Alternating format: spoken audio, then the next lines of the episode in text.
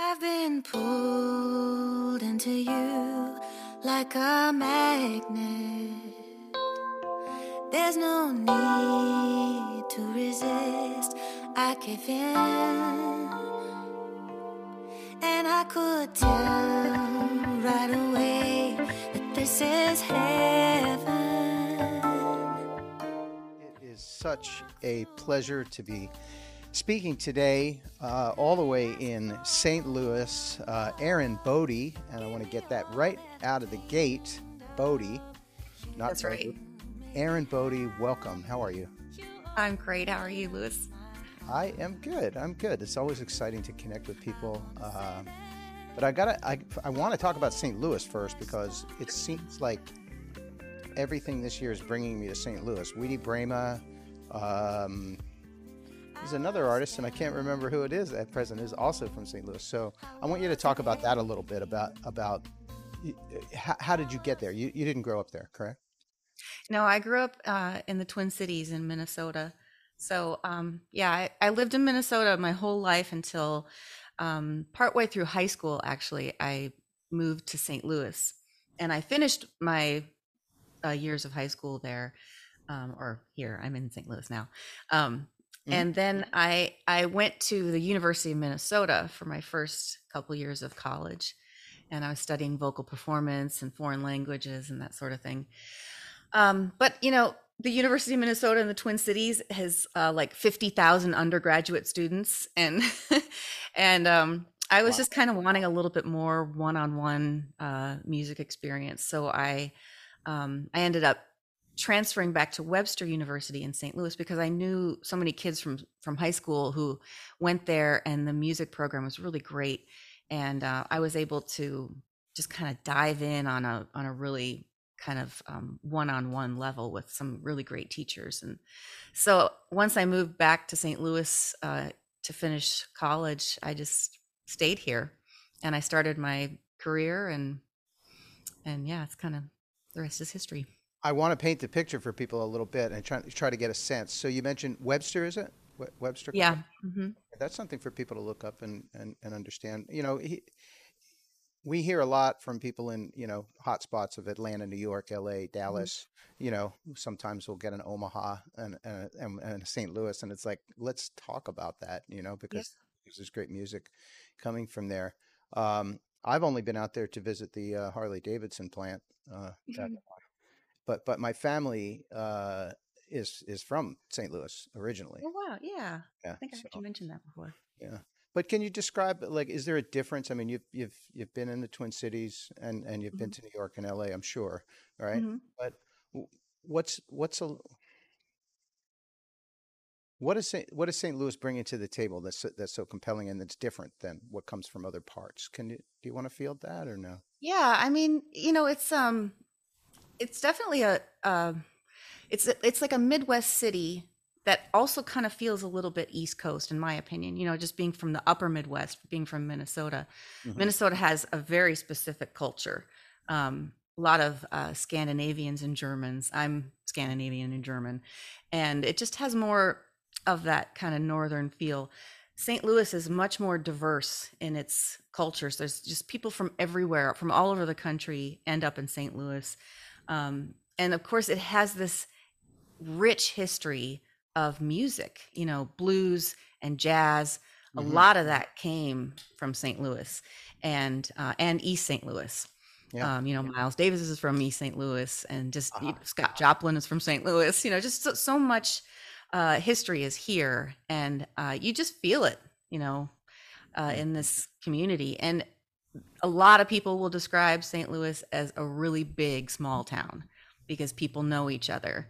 And if you're from St. Louis, you you know, and you're out around the country somewhere else, and you meet someone else from St. Louis, you know, you all you ask each other all the same questions, and you just have this camaraderie, you know, being from the same place. And but it um it has a really rich arts culture here. Um, like the music scene is a lot of the venues and established um, like the St. Louis Symphony, uh, established um, ensembles and things have been here for decades.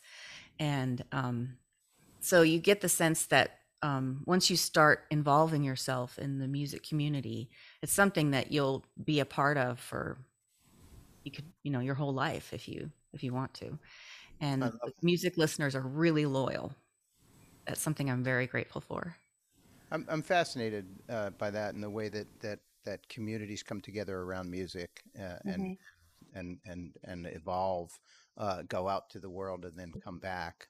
Um, so I, so I'm I'm guessing that in in your music, uh, you mentioned Americana, you mentioned Midwestern roots.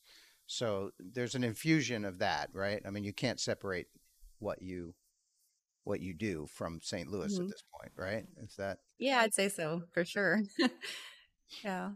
interesting? Mhm. Um, it, also in your bio, somebody said that your your voice was was a like a bell. I, I wanted to get to that because I, I the impression that I had when listening to your your new album, uh, and and we get a lot of heavy stuff here, right? Yeah. So there's a lot of heavy, heavy music out there, uh, especially in in jazz, uh, which we often dabble in.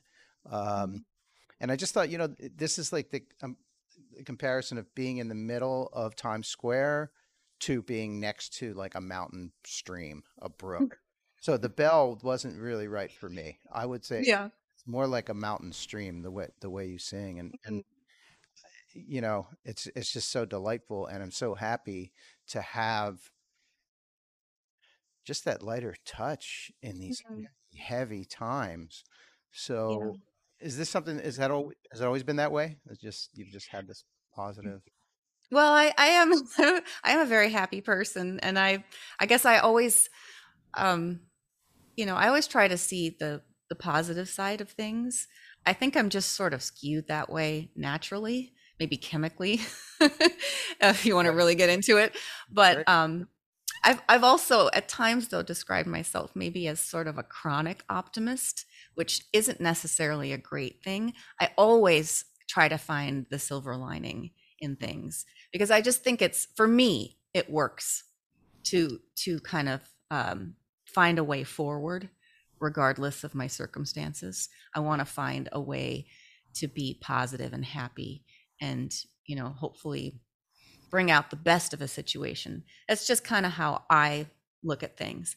Um, Hmm. I do better if I'm if I'm looking at um, the possibilities and the potential in something. That Mhm. motivates me.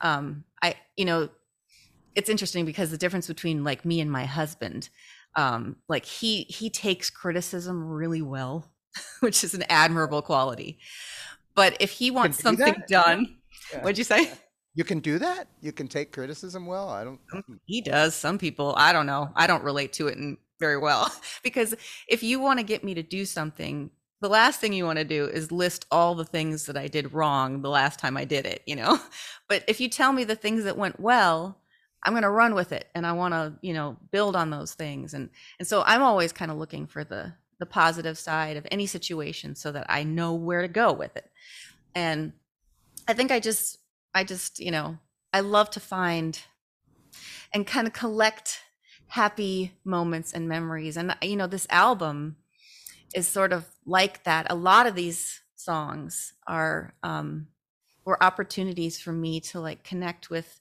my listeners and help them to collect their happy um, most memorable poignant memories and you know create a song around it so many people yeah don't get that opportunity and i wanted to help them do that so That it's amazing. It's amazing. I I I, I want to learn from you because I want to learn how to not not grow through critic self criticism, Hmm.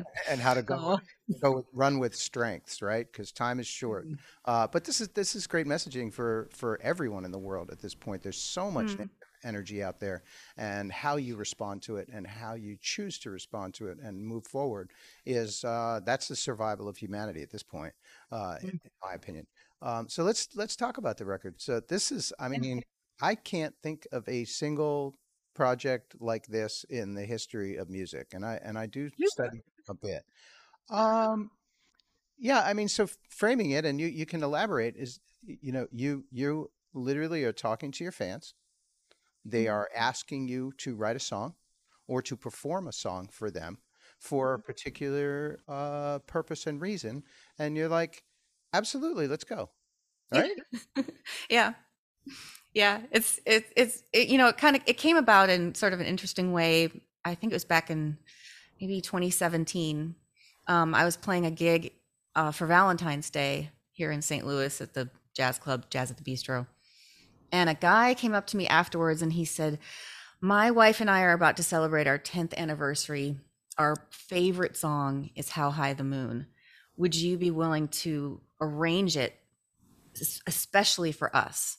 And i could and record it and then i can give it to her as a gift. And it was like it was like a thousand piece jigsaw puzzle fell from the sky in place. It was like this is Wow. an amazing idea. Like yes Wow. i'll do that and i just thought like everybody should do that everyone should have their own song a version of their favorite song that's for them or something that tells their story and so i started you know i did this for him we uh, my husband arranged it and, and we went in the studio and um, and I delivered it to him. I don't know, it was like three weeks later or something. And it was just one of the most fun and rewarding things. You know, I had never recorded that song. I didn't even regularly sing that song in my repertoire, but it became one of my favorite songs to sing because I had this inspiration to, you know, add it into my life. And, and that has become like my new favorite thing is to is to um, you know hear people's stories and to to take their inspiration and make it part of my own life and it's it's just been so much fun you know each project is different and i'm able to talk to people and uh, listen to them and find out what's really important to them especially if we're creating a song for them um, and So you're, figure you're, out writing, you're writing some of these. You actually started Yeah. from zero. So give me a Mhm. scenario where someone where where you would have to write an entire song for someone. Like what was the ask? First of all, the guy, the Valentine's Day guy for the win, who wherever he is, the first guy hope his wife understands uh, or or spouse understands that that was amazing. You know. oh i know so cool. yes Yeah. he's come up to me a few times afterwards and Yeah. and yeah Imagine me and you, I do. I think about you day and night. It's only right to think about the girl you love and hold her tight. So happy together. The moon is ours tonight. There's no one else in sight. A golden beam forms a scene of wonder and delight. So so what so in what scenario would you write a write a whole song for someone and and record it? Uh, we've done uh, a few for like anniversaries. Mhm. Um, we've written lullabies for people, which that was really special. Um, I actually, um, one of my friends uh, is, uh, I don't know if you're into sports at all, but Joe Buck, the sports announcer. Uh, he's, he, it's okay. Don't, I'm not offended in it. No. but anyway, he's, he, he like calls the World Series and Super Mm. Bowl and stuff like that. Okay. Um, but he's friends with um, Kate Hudson, Ah. and he wanted to give her a Christmas gift for her her daughter. She he she has a two year old daughter, and he asked if I would write a lullaby for her daughter, and he was going to give it to her as a Christmas gift. And so that was really a really interesting project because it was for her but through a friend. And so i didn't it was a surprise so i didn't get to talk to her. I didn't get to ask her you know what is your daughter like? What is she into? Does she say anything you know that would be fun to put into the song? You know that kind of thing. So i had i just had to go off of joe who's a guy you know and he's just like yeah you know she's got brown hair and you know this is kind of like that. So i thought to myself and it was it was amazing this this process for this song actually was really moving for me because I don't actually have any children of my own. Um, and so I just thought to myself, well, if I was writing a lullaby for my own child, what would it be like? And it just came to me. It's like it just Wow. appeared in my head. And I had three verses um, of words and I wrote them down. And then, like, the next day, I just thought of a melody. And I think, you know, when you're asked to do something for somebody that you would normally never come to yourself, that kind of inspiration is like priceless, you know? Because a lot of people will write full albums of songs that are depictions of their own experiences, which is of course is, is wonderful, cathartic, and very natural to do. But for me to be able to take someone else's experience and some of their necessity and create something, it's it's for me, it's priceless. And hopefully they get Stunning. something similar out of it. It's stunning because it- there's just it just takes away the it flattens the whole thing out from from uh, both the commercial aspect of I'm making this music to play for you or at you, Mhm. if you will, At you. pay me, uh, and if you like it, you know, um, it takes all that away, but it also takes the individuality and the and the and the uh, uh, the ego a little bit out of it. It makes this a collaborative uh, process, not Yeah. just working with another uh, musician, but a collaborative process with a listener. Uh, Yeah. It's it's it's Mhm. you know I, I can't I haven't gotten my head around it fully except to listen to it and go gosh this is wonderful you know but um, Mhm. I mean I think you're onto something that is going to that takes us forward. I mean, I think probably takes us back. I mean, I, the, you know, I've been reading a little bit about history of, um, you know, certain. Uh, I, think it came out of Africa. I think Weedy was talking about it, but just like there's a call and response process in some cultures of you just go like you, the whole village is singing and there's a song and then you tell your story of who you are and you you are part of the song so there's this collaborative Yes. piece you know and it's all Mhm. uh you know on, on the fly in the moment um Yeah. that's that's the only thing that i can compare at this point of just Mhm. collaborative uh music thing and i i mean i think it's just a, a process of taking back music from from the Yeah. people who are separating us with it to bringing it back to bring bringing people together with music and so speaking of which um you know i want to ask you about the cover song the you know the other songs that were done on here but i want to talk i want i would like you to speak a little bit about uh your association and relationship with victor krauss and how how that Mhm. came about because i see that he's co-writer on many of these songs Yeah. Um, so I met him, um, let's see. Oh, I guess like six years ago now, I think, or five or six years ago. And um, he was actually introduced to me through a friend. Um, I became good friends with uh, uh, one of my very favorite singers. This was sort of like a, a dream come true. I met uh, through the internet. I met one of my favorite singers named Suzanne Cox, and she was part of a, a group, uh, like a bluegrass gospel group called the Cox Family. And they were one of the um, ensembles featured in the movie Oh Brother, Where Art Thou? oh really And uh, mhm. and I remember seeing her for the first time in that movie. It's the scene where uh, George Clooney's daughters are singing at that political rally, and they're on stage, and then they come to the edge of the stage to say hi to him, and behind them is the Cox family. And I saw Suzanne singing in that scene, and I just I remember that moment. I think I was 20 years old, and I just remember thinking, that that's Yeah. what I like. It's that I that's it. like it's just this sort of like epiphany. I don't know. It's just I just related to her. I just wanted to know her and be more like her. And so I had collected all of her recordings and wanted to, you know, hear everything that she had done. And and this was back in I think 2013. I went looking for more of her music. I wanted to see if she had anything new. And and I found um, her Facebook profile. And so I I sent her a message on Facebook um, asking if uh, she'd friend me and that kind of thing. And Mhm. she did. She friended me right away, and and we started talking. And I asked her if I could come and see her play anywhere. She said, "Well, we're not really touring, but we're going to play at our church on Mother's Day." uh-huh. And so I was like, "I'm going to go." So I drove from St. Louis to Minden, Louisiana, to the First Baptist Church and went to the 8 a.m. service. And I, she thought I was crazy and a stalker.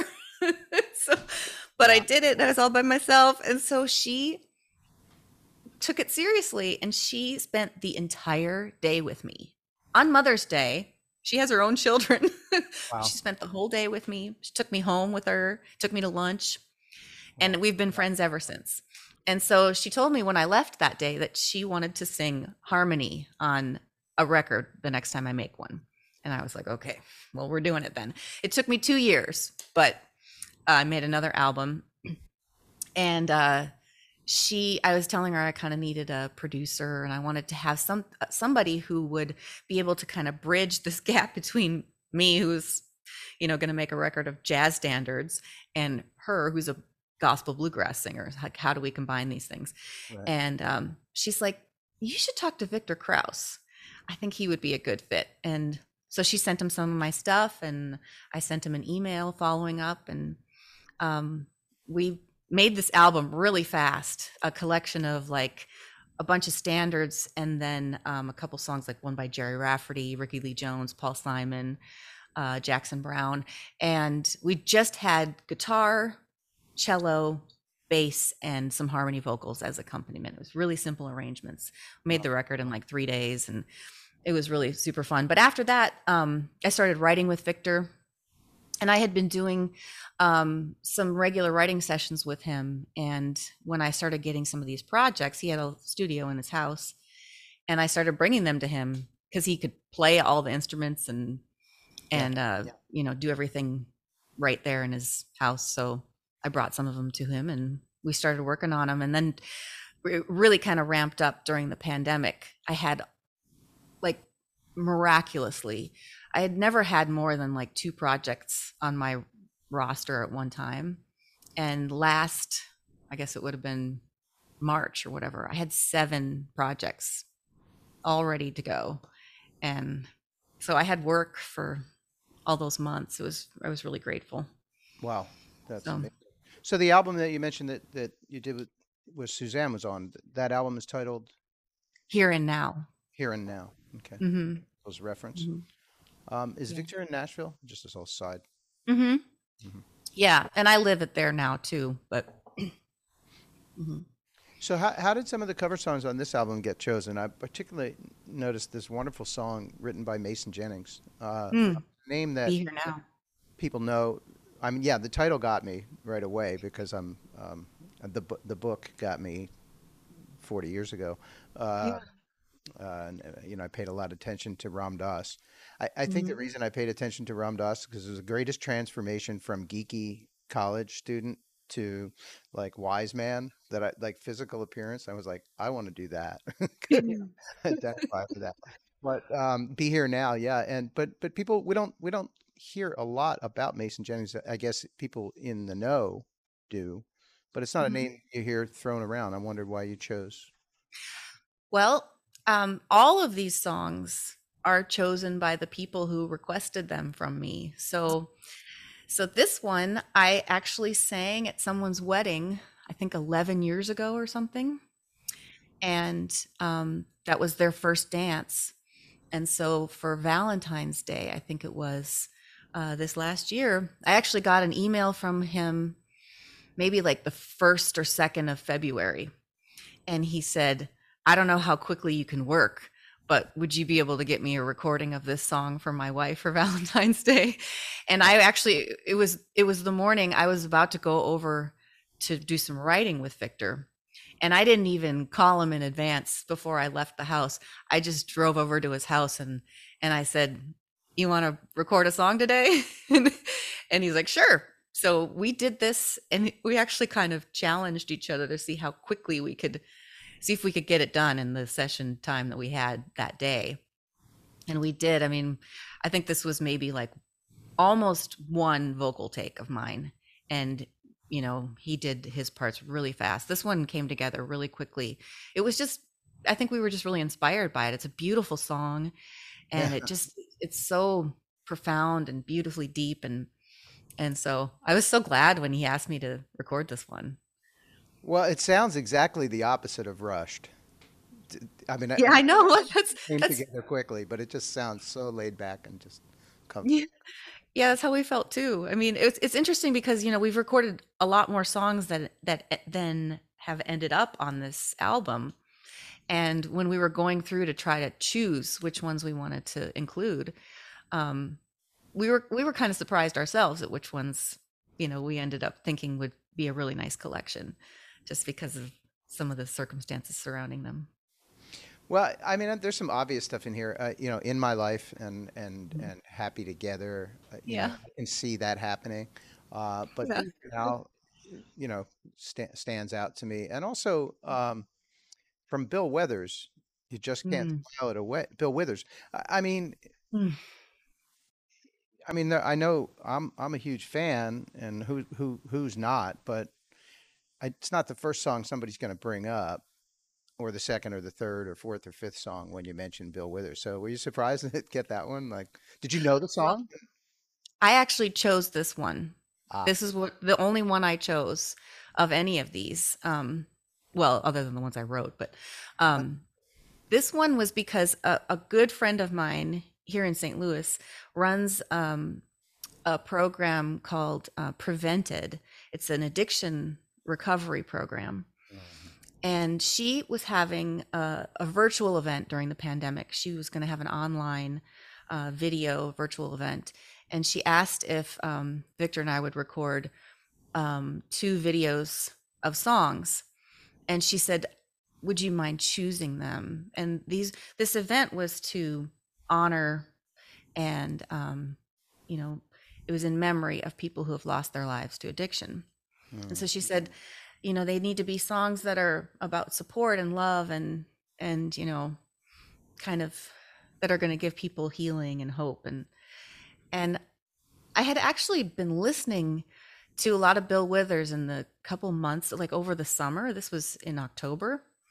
Um and I don't know, this song just came into my head because it's a different kind of love song. It's like a song about enduring love, love that goes beyond the good times. mm, This is a song that's like, we've been through all kinds of stuff. It could end any moment, but please, you know, let's work it out. And like, it just touched me, you know, when I was listening to it so much over the summer. And then I thought, this is the kind of song you want to, you want somebody to hear when they know, they need to know that you're going to be there no matter what. wow. So I chose this one.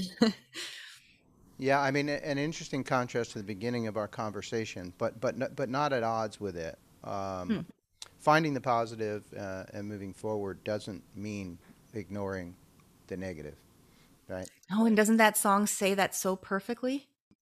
Yeah, hear, hearing it with New Year's. I, I grew up in the 70s in New Jersey near Camden, so I'm no stranger to um, the struggle of uh, drug addiction, and Mm. I've known many people who have not made it. Uh, Yeah. you know, so now when I go back and listen to it, and this is kind of what this is all about, um, it's going to be associated with something, an, an experience that I've had uh, Mhm. more deeply than if I had just heard the song without your with, with without without your story. Hmm. So Yeah. music Well, changes it's a, that way. Yeah. yeah. yeah. So you said there were more songs. i i mean, and and we're we're running out of time, but I want to say, are you ready for what happens when more people uh, start to contact you? Because I have a feeling that what you've started here, it, there could be thousands upon thousands of people asking you to do this. I would be delighted. Yes, I'm I'm very ready for it. yeah, and I you know, I have so many people that um, you know, just friends and musician friends and people that I would love to, you know, include in this process and and work with and um, you know, that I know have a a heart for this kind of work and and who would would um just, you know, have wonderful things to say and um, connect with when it comes to these projects. I mean, like I said, each one of these projects is different, and and they everyone has these stories to tell and that's it's just it's, it's such a um a beautiful and kind of intimate process to help somebody express themselves in this way. And you know you were mentioning before um the the thing you were talking about with the call and response um kind of history of of collaborative music. Hmm and I- I also think about um, the history of commissioned music and how before we had the technology to mass produce any kind of art form, um, people would would have the need to have something created for them. They Mhm. didn't necess- they weren't necessarily a sculptor or a painter or a musician or composer, but they needed their legacy established or they needed, you know, a castle built or something, you know, for whatever purpose they needed it. Painting. And and they would go to the artist that they wanted to live out their vision for them. And so they had the vision and the means and the artist had all of this ex- ability to express and Mhm. and convey. And I think we'd why don't we go back to that? We, this is how I mean it's it's like a magical process when you can achieve, you know, part of your life into a an art form.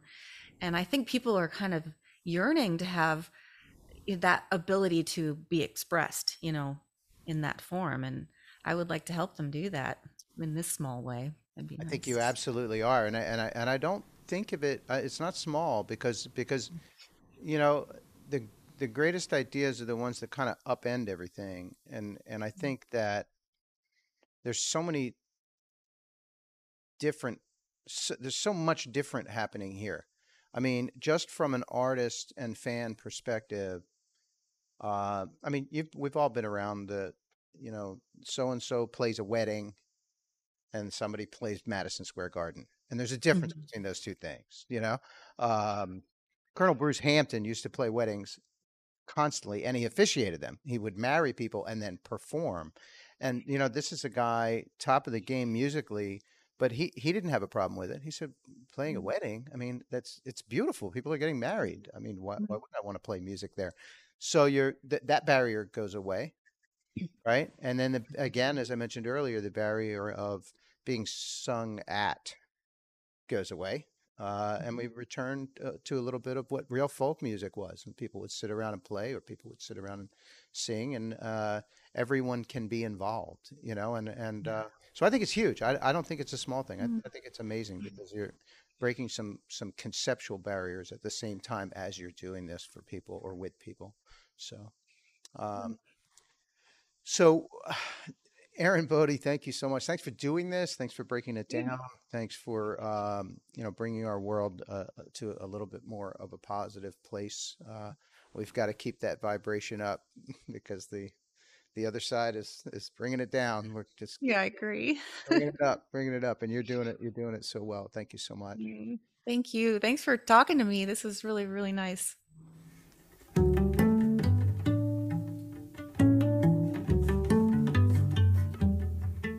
Oh, the sun is surely sinking.